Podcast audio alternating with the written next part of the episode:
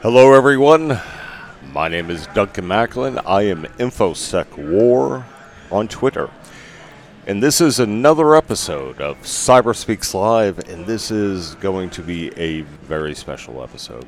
Um, something that really just tugs at my heartstrings, and uh, I have a wonderful guest co host joining us today live from Microsoft Ignite. Once again, we are on the Expo Hall floor, set up in the Microsoft podcasting and recording studios. And I just want to thank Microsoft for inviting me to come out here, bring this show out on the road, and be able to talk with you guys and cover hopefully some uh, very interesting topics for you guys. And, today's topic, like I said, it is uh, it's one that hits home with a lot of us and uh, a lot of folks in our industry. So we're going to be discussing vets in security. And joining me today is a blue badge Microsoft, Microsofty, as you guys uh, yeah. internally like to refer to yourselves. Ryen, I, I, get my name butchered and bastardized all the time. Nobody can ever pronunciate it correctly. I am not even going to take a stab at yours. But, Ryen, can you just kindly introduce yourself for the audience? Sure, no problem. Thank you, Duncan. My name is Ryen Macababbad. Uh, my Twitter is Ryen underscore Mac, R Y E N. Um, and I am a veteran of the U.S. Army. I spent eight years there um, on active duty and then um, transitioned into the reserves and transitioned to Microsoft. Excellent. And, you know, I had thrown it out there on Twitter and also on LinkedIn that, uh, you know, I was going to be out here this week doing podcasting for Microsoft and just made the invite. If somebody had a compelling topic or something of interest that they wanted to come on to the show and discuss with our audience, you know, hit me up, right? And you did. So tell me what was going through your head. What was the thought process, and why did you broach this particular topic and find it of keen interest to our listeners? Absolutely. Uh, thank you so much for the invite, by the way.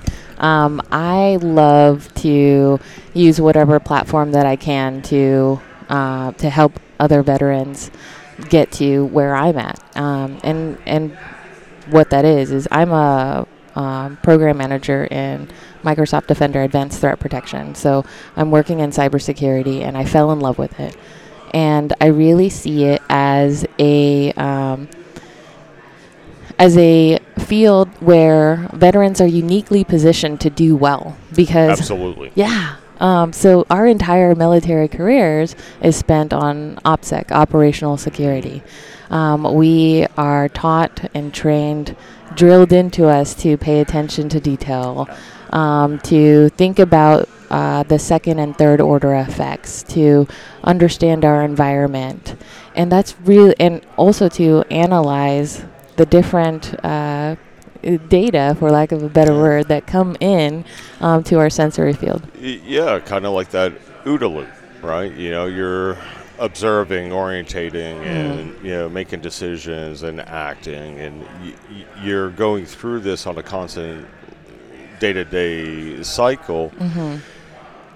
I'm not even going to try to put myself into your shoes, but I am prior law enforcement, mm-hmm. you know, and we end up having to go through a lot of the same conditioning and mental preparedness and mm-hmm. physical preparedness on the job. And I also think that law enforcement makes a great transition into information Absolutely. security Absolutely. And, and data protection and those kinds of things that we're involved in.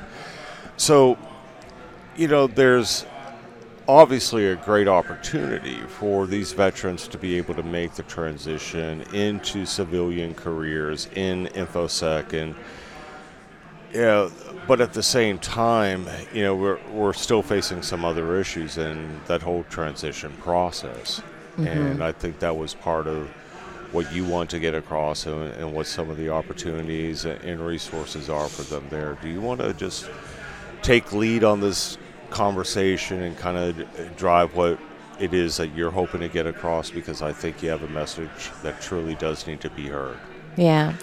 Um, so there are a couple of things that I want to really talk about, and at a high level, it is one for hiring managers um, and and understanding the language that veterans use within their um, within their job descriptions, um, and then two for uh, military veterans and helping them to understand the language that um, translation that they have to do in order to even get their resumes seen and and through that automated process. Um, uh, as you probably know, a lot of the um, a lot of the sites where you input your uh, submit your resume, they use uh, automation in Yeah, order to OCR. screen those exactly Absolutely. Uh, to screen those those resumes. And a lot of our service members they don't have experience with um, with metadata. They don't have experience with buzzwords, keywords, and and really tailoring that resume uh, to the job description that they're li- they're looking to attain. Um, and also, uh, they don't have an understanding. We don't have an understanding of um, how our job skills within the military translate to those in the civilian world. We don't have practice in it. Th- that's a really good point because I've never actually given that uh, consideration. But you're right. You know, just like yourself, you spent eight years Mm. in the military, and that kind of puts you into this bubble of existence. And you're dealing with military terms and verbiage and mil specs and everything else, and it becomes a lot of fancy acronyms and stuff that does not resonate well in civilian life Right. and you're doing this for 8 12 30 years and mm-hmm. then trying to come out and take all those skills that are fabulous and they fit very well within what we're trying to accomplish in the private sector or you know public sector. And there's going to be a translation of what it is you've been doing and all these you know mil specs and, and uh, you know these acronyms that are being used. And so do we need a translator for our veterans i Uh, mean really is absolutely. that needed Um, so uh, translators do exist, um, and and there are a couple of um, there are a couple of sites that um, provide this this translation, but it's very generic. Um, so like for my job um, as a 35 Tango um, military intelligence systems maintainer and integrator, that's one. That's a mouthful. yep But basically, what it means is that I did sysadmin work, I did net admin work, I handled things at different classification levels. I, hands it, I, I handled highly sensitive data. But if you look at any of the translated job descriptions, they say things like, I maintain generators. And that was part of my job because I did everything from the generators to the satellite communication dish and everything in between. But that was a very small portion of it. It also doesn't go into like what were my skills as a team leader. Um, I was a sergeant and I I led a team and I led a, a team in an austere environment. There are challenges and there are attributes to uh, to what I learned during that time that that don't translate well in these generic job descriptions. And so I really think that it takes like um, multiple military minded folk to, to look at these job descriptions. And it really, I think, is the responsibility of the military to be able to, and the, and the government to really take these jobs, these um, MOSs, military op- occupational specialties, and, and translating those into what the civilian equivalent is, um, and, and not not the actual career role, but the skills. The Yeah. skills are, that are involved because that's what they can take and they can tailor to each of the, the job descriptions that they're applying towards, right? So, are there any existing resources that you're familiar with that exist today for veterans to be able to take advantage of and help in helping to do this resume polishing and interview preparation, getting them ready for you know, having to go face to face in an interview scenario or making sure that their resume does pass these OCR technologies that are using machine learning and some artificial intelligence to be able to determine based off of what's coming in, scan this resume, look for these keywords, terms, certifications, etc. Mm. Uh, is there something out there for these vets to be able to help them with polishing their resumes and their skills for the interviewing process? Yeah, so there are a couple. Um, honestly, there are um, quite a few that have um, been started uh, lately in the last few years. Um, I, I'm trying to recall the names of them now, but I know Daniel Savage, who used to be the military um, uh, uh, technical lead, I think, in, in LinkedIn. Um, I can't remember what his actual title was, but he was very much uh, involved in the military community at, at, at LinkedIn. He started his own company that also helps veterans. Um, if you go on to LinkedIn and there's there's actually a whole community. Um, I think it's called the uh, Veteran Mentor Network. Um, where you can go and you can talk to other veterans that are already in careers and, and they will there are a whole bunch of people there that are willing to look at your resume and and help you tailor it. That's um, awesome. Yeah, and and they're uh, the person who leads that. Um, he actually provides like a book and and and tips on how to how to get started.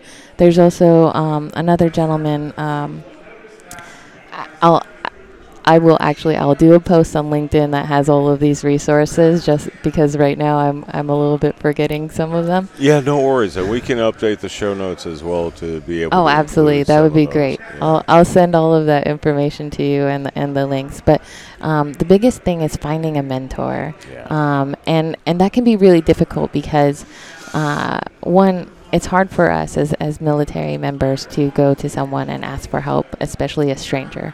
Um, it goes against everything that we're taught in the military because we're we're not supposed to trust strangers. But right. here we are on the way out of the military, and this future is kind of blurry. We don't know what it looks like. Uh, we have to make sure that we're still able to cover our mortgage, or that we're still able to put food on the table. That once we get out of the, you know, out of the military, we don't become homeless.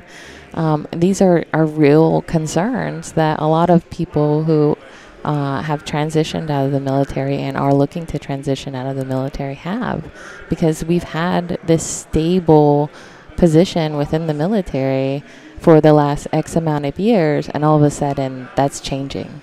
Yeah. So what else would you like to get across? I mean, obviously, we have the whole transition process mm. and, and, being able to have career preparedness and, and, making sure from a professional perspective that we're enabling our veterans to be able to rejoin civilian life in, mm-hmm. in a in a positive manner and ensuring that they have steady workflow and that their skills are being transferred into appropriate roles, hopefully. Mm. Um, but you know, there's also, especially in in security, cybersecurity, you know from my perspective, I see it as the highest risk, highest stress uh, part of the overarching IT career paths mm-hmm. that one could take. And unfortunately, it's also probably one of the most best suited for prior military. So they're coming out of these high stress situations, dealing with combat zones or just the military life in general now they're coming into civilian life where you think they would have a break from it, that they would mm. have normalcy in their life. And, and unfortunately, because it's so easy to, number one, get into InfoSec because of their prior military experience, the allure of the high salaries that our skills demand mm. in the mm. marketplace that attracts them as well, I would believe. But then we're throwing them, you know, out of the frying pan and straight into the fire. And again, we have this high stress environment for them to be operating in, while they're probably still having to deal with the recovery aspects of what they've just gone through in their military life.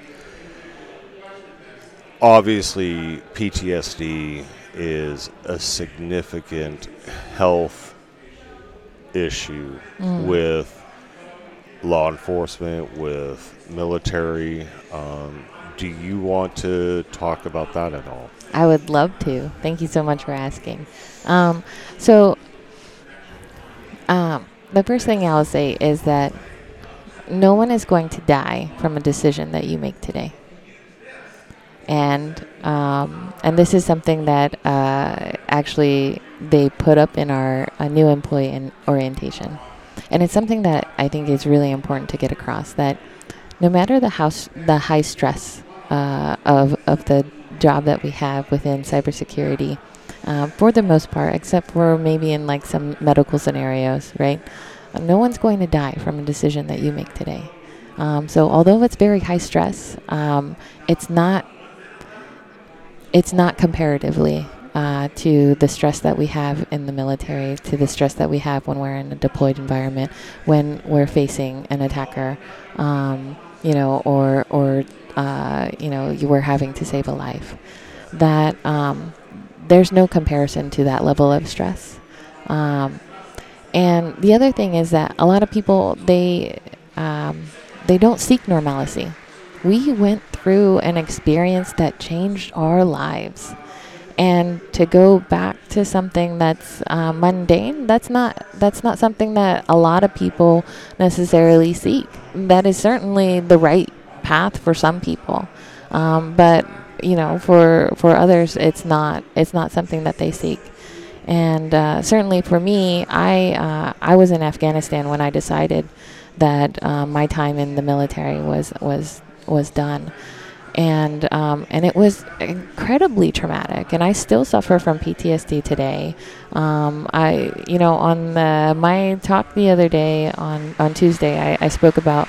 Um, I spoke on a women in cybersecurity and risk uh, panel, and I told the audience about um, what I faced with suicide and, and how, while I was in Afghanistan, um, that was something, that was a challenge that I had to overcome because I got so burnt out, I got so overwhelmed, and I got to a point where I uh, I just wanted the pain to stop, Yeah. and and that was Afghanistan for me, and I really um, I really had to overcome that challenge because that was something that was so foreign to me to even consider suicide. I I always thought it was super selfish and that it was something that only weak people considered, but now having gone through it, what I realize is that everyone has a breaking point. Um, and when you're going through that much pain, um, it's torture, and it's torture every single day, uh, from sun up to sundown, from the time that you open your eyes to the time that you you close them, and and so um, and so that's why something like suicide becomes. Uh, it, it seems like it's The a solution. Yeah. Um, it's not. It's not. Um, but like you sometimes need someone to intervene and be be that voice or be that ear to listen to you, be that voice to tell you that you matter. Um, and I had that, and that's why I'm I'm here today is because someone saved my life. Um, but I still suffer the effects of that. I still suffer from PTSD, and um, and it's something that I've had to basically build my life around. Um, but when I when I get to help uh, people protect their environments, their identities, um, their life's work, Mhm. this is an amazing value to me. When I help to uh, to um, encourage, mentor, sponsor service members and underrepresented populations um, to create opportunities for them to come into the workforce. This is ex- extremely impactful for me and, and provides a lot of value and helps me deal with that PTSD. It helps me deal with that um, o- overcoming that sense of anxiety of putting myself out there and, and Yeah. telling my story. It, it is a point of vulnerability, right? And, Absolutely. and we put all this pressure on ourselves, and and I'm saying this across the board in our industry because we have. I I think I, I see, and I I've gone through a lot of the imposter syndrome, you mm-hmm. know, myself, and I feel like, especially being a company CEO and all this stuff, that I can't reach out for help. I can't say I don't know something. I I have to always be above and, and be a leader, and I I kind of see that those same expectations of these vets coming out and all this pressure that they're putting on themselves. I, I did a little bit of fact checking before we came into this this morning, and I, was really shocked by something. And it goes to the gender issue of what you were just talking about.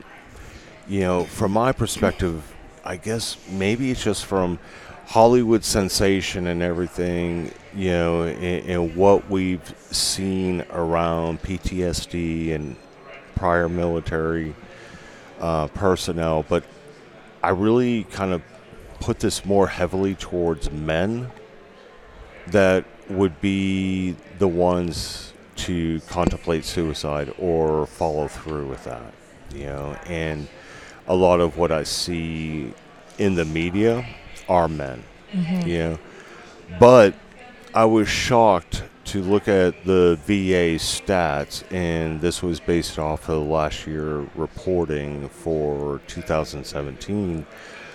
That when compared to non-veteran people, uh, that 1.3 times the rate of suicide amongst men. That's still extremely significant. It's a, a third more men commit suicide as ex vets than those who did not serve. But what shocked me was the number of women. 2.2 times the rate of non veterans commit suicide. Mm-hmm. That speaks volume to the crisis that we have as a nation and what we're doing to have the care, the services, the outreach, preparedness for our military staff in general, but obviously, you know, there's something going on amongst the female veterans that uh, I think we need a little closer look at. And, you know, I'm not trying to say let's bring them in parallel, but yeah, let's do something to reduce the number of women who are coming out of the military and going through whatever it is that they're internalizing and what's happening in their heart and in their head and in their minds, you know. My wife sitting to my right, for mm-hmm. those of you who are just listening, is prior military. You know, I can't imagine my life without her in it. Mm. And I know I'm just like any other father, husband, son, nephew out there. You know, when these women are coming out, we got to have the support system for them. So, Absolutely. you know, again, the there are suicide prevention hotlines, and mm-hmm. I'm sorry I, I did neglect to bring show notes about that. And I know that there are ones that exist specifically for veterans mm-hmm. and, and the crises that are going on in themselves in that support network. So we will include those numbers in the show notes. And I want to make sure that we have that opportunity. And I wish that I could have it for you right now, but unfortunately I do not. And, and I take that on my shoulders. But uh, we do have just a couple more minutes available in the booth. Um, actually, I'm just being passed over the number. So, for veterans that may be listening to this, if if you're hitting that tipping point, if, if you need help, it is okay to ask. It is okay to reach out and to just have a sounding board to get shit off your chest and have an open frank dialogue with someone who can understand what you're going through and relate and just be there for you. That number 1-800 273 8255 press 1 to talk to someone. I'll leave it with that. Ryen, is there anything else that you would like to share in our closing seconds here? Um, just to reiterate what you said, please reach out to someone, um, and and it, it does not make you weak. Um, I came here to Microsoft uh, Ignite, and I am a featured speaker. Um, so when you go on the page with Amen. Satya, uh, I'm I'm I'm there too. So and, and that's that's an incredible place of power to be at. And I'm here telling you that I went through this. I I you know I had a plan. I had suicidal ideation. Um, I went through everything except for pulling the trigger, and um, and I'm still here because I reached out to someone at that last moment right before I, I pulled the trigger eh, to talk to them and they and without even knowing that they, they saved my life they saved my life just by talking to me. So please reach out to someone um, you know build a, a support network. That is really what has gotten me through the last you know six years is, is building a strong support network of people who love me and people who know my story Absolutely. And the only other thing that I might add, and tell me if you think this is a, a, a good play, find a way to have routine in your life with others involved. You know, if it's meeting up at 0600 for coffee at the local diner or you know uh, every tuesday night poker game with the guys you know have some kind of routine or gals I, I use that ambiguously, but yeah, uh, you know, have some kind of routine in your life that commits you to doing something and doing something with others. It's also kind of a, a bit of an accountability because then you matter to them and you start to think beyond your bubble again, right? Yeah. That bubble of existence. So that's the only thing as a civilian that I can recommend. yeah With that, uh, we are being given the signal. It is 9:30, and we're gonna wrap this one up. But once again, ladies and gentlemen, I just want to pass along that phone number: one 273 8255 Press one to talk to someone and make it matter. With that, ladies and gentlemen, Duncan McAlynn, InfoSec War on Twitter. Feel free to also reach out and connect with me on LinkedIn. I love being able to connect with my audience and have meaningful dialogue with you guys and giving you a voice that can be heard around the world. With that, we are going to wrap up. Second to last day at Microsoft Ignite. They do want me to pass along just a quick message. We have recorded this live from Microsoft Ignite, and Microsoft is giving away 10 sets of Microsoft Surface earbuds to the listeners of all these podcasts that have been recorded during this week. So to enter, hit aka.ms forward slash podcast sweepstakes. With that, folks, uh, it's a wrap. Have a great day. thank you